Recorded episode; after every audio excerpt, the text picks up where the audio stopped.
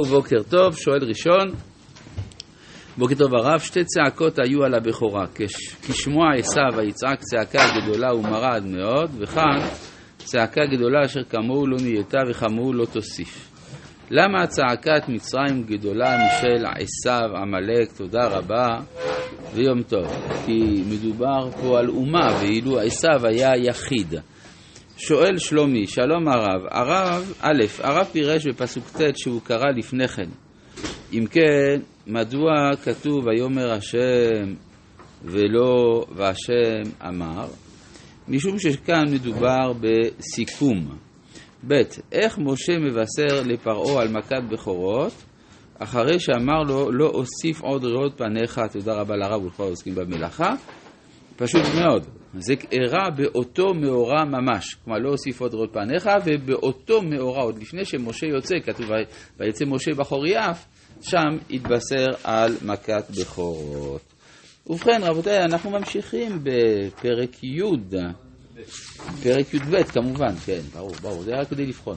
אה, פרק י"ב, אז אה, אנחנו בפסוק אה, ב', החודש הזה לכם, ראש חודשים, ראשון הוא לכם לחודשי השנה, אז זה אומר שאנחנו עוברים מהיסטוריה סתווית להיסטוריה אביבית. כי אפשר לראות את ההיסטוריה בתור אה, דבר שהולך ומבלה את, ה, את העולם, כלומר הזמן מבלה, מכלה אותנו, או הזמן הוא הזדמנות של ההתחדשות. אז השאלה אם אנחנו בתפיסה סתווית, המתחילה בתשרי, או, בתפי, או בתפיסה אביבית המתחילה בניסן. וגם הדבר הזה יהיו לו השלכות, אנחנו נראה בהמשך, לגבי המניין של שנות השעבוד, אבל לא נקדים את המאוחר. פסוק ג' דברו אל כל עדת ישראל לאמור בעשור לחודש הזה, ויקחו להם איש שא לבית אבות שא לבית. כאן יש הערה של חז"ל מובאת ברש"י, מה זה דברו אל כל עדת ישראל? דברו אבל לא כבר נאמר, אתה תדבר. אז מה זה דברו? משה ואהרון. וכאן אנחנו רואים, ואילו הקדוש ברוך הוא אמר למשה, אתה תדבר, ואהרון יהיה נביאיך. אז מה זה דברו? אלא, חולקין כבוד זה לזה, אהרון שואל את משה, מה שמעת? ומשה אומר לאהרון, מה שמעת? ותורה יוצאת מבין שניהם. זאת אומרת שיש לנו כאן, אה, המסר שנמסר לעם ישראל בנוי משתי תורות.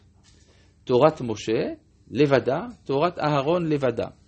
אם היה לנו רק תורת משה או רק תורת אהרון, היינו מקבלים תוצר שונה ממה שיש לפנינו. אבל אה, תורת אה, משה ואהרון חייבות להיות ביחד, וכאן מתחיל מהלך של פרשות שחלקן תחת הדומיננטיות של תורת משה, וחלקן תחת הדומיננטיות של תורת אהרון, וזאת מפרשת בו עד, עד אמצע פרשת שמיני. באמצע פרשת שמיני, ואת שעיר החטאת דרוש דרש משה, שם אמצע התורה במילים. זאת אומרת שיש לנו תהליך שלם, שצריך לברר קצת מה ההבדל בין תורת משה לתורת אהרון. תורת משה מניחה, ואנחנו נוכיח את זה בהמשך, שהאדם מלכתחילה שלם. כלומר, תורת משה נאמרה עבור האדם השלם, תורת אהרון נאמרה עבור האדם העלול לחטוא, לאו דווקא האדם החוטא, אלא עבור האדם העלול לחטוא, ואם התורה הייתה רק תורת אהרון, אז היינו אומרים שכל היסוד של הקשר בין הנברא לבין הבורא בנוי על החטא. ואז זו תפיסה מאוד פסימית של התורה, וזה בעצם הנחת היסוד של האמונה הנוצרית, שהאדם חוטא ביסודו, ולכן כל עבודת האלוהים שלו זה איך להשתחרר מזה, איך לכפר על החטא וכדומה. ואילו אצלנו אנחנו אומרים לא, האדם מלכתחילה, האלוהים עשה את האדם ישר, אז בוא ניתן לך את הצ'אנס, מלכתחילה אתה שייך לתורת משה. אבל אם היה רק תורת משה, אז מי שחטא אין לו סיכוי. אז אומרים לא, אתה לכתחילה אנחנו מניחים שאתה לא תחטא. אבל אם תחטא, יש לנו אסטרטגיה איך לתקן את זה על ידי קורבן כפרה וכדומה. אנחנו נראה לאורך כל הפרשיות שזה בעצם מה שמתרחש כאן. יש פרשיות של משה, פרשיות של אהרון, אבל כאן יש כותרת כוללת, דברו אל כל עדת בני ישראל לאמור. כן. האם זה גם ביטוי למה שהיה עם יוסף ויהודה? אני לא יודע. דברו אה, אה, בעשור לחודש הזה, ויקחו להם איש שא לבית אבות, שא לבית. עכשיו, למה צריך לקחת שא? כדי לשחוט אותו. בעצם מדובר בלשחוט את אלוהי מצרים. מצרים היו עובדים לשא. מבחינה היסטורית זה נכון, כלומר האל הראשי של הפנתיאון המצרי, שמו היה עמון, והוא היה בצורה של איל. כן, איל זה שא שגדל, זה הכוונה. אז אתה בעצם לוקח את אלוהי מצרים, שוחט אותו ואוכל אותו. כלומר, הטענה שיכולה לצמוח מזה, זה שהיהודים אוכלים את אלוהי הגויים. שיש בזה צד, צד נכון, כלומר אתה אומנם שוחט, אבל אתה גם אוכל. לכאורה אם אתה מבטל את כל הערך של המצריות, היית צריך לשחוט את השה ולשרוף אותו, כן, כמו פרים הנשרפים, או חטאות החיצון... הפנימיות, אלא שהכוונה היא שאחרי שאתה שוחט, יש גם משהו להעלות בבחינת ואחרי כן יצאו ברכוש גדול. מזה נולדה האגדה שהיהודים משתמשים באלוהי היהודים, באלוהי המצרי, הנוצרים, כדי לעשות את המצות בפסח. יש לזה שורשים מושרשים בפשט של הכתוב. זה נעשה בסתר? מה? השחיטה של השה? לא, לא נראה, לא נראה. זה בדיוק העניין, שכיוון שזה נעשה בגלוי והמצרים שתקו, אז זה כבר אומר, ש... זה כבר הנס, על זה עושים שבת הגדול.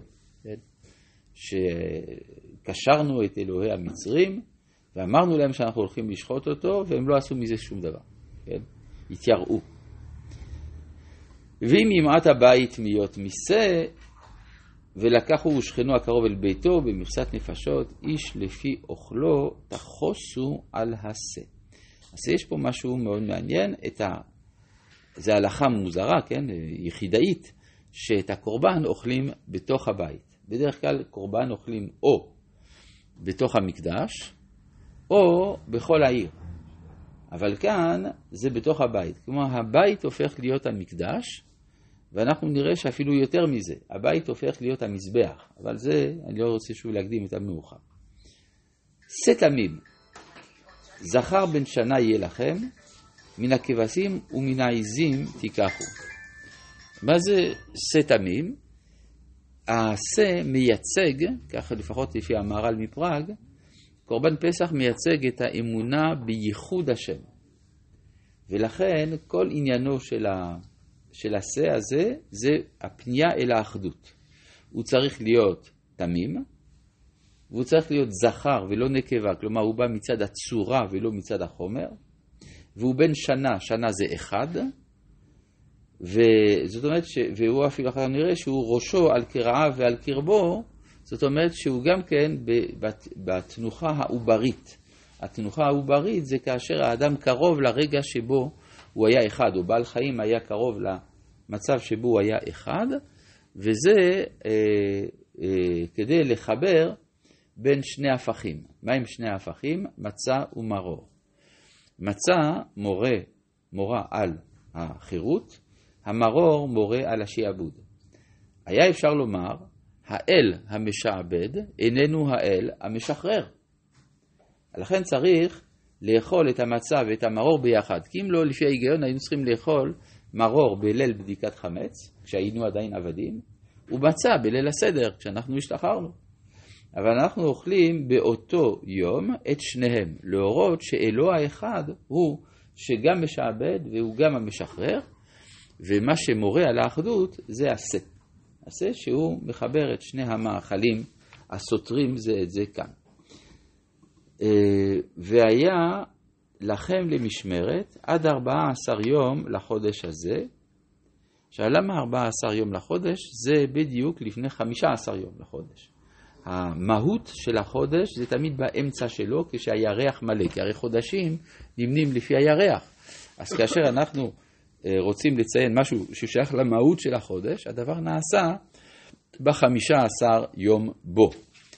אה, זה שלוקחים את זה בעשירי ושומרים את זה ארבעה ימים. כן, זה מזכיר לנו קצת את יום הכיפורים גם, נכון? שגם כן יש עשירי וחמישה עשר.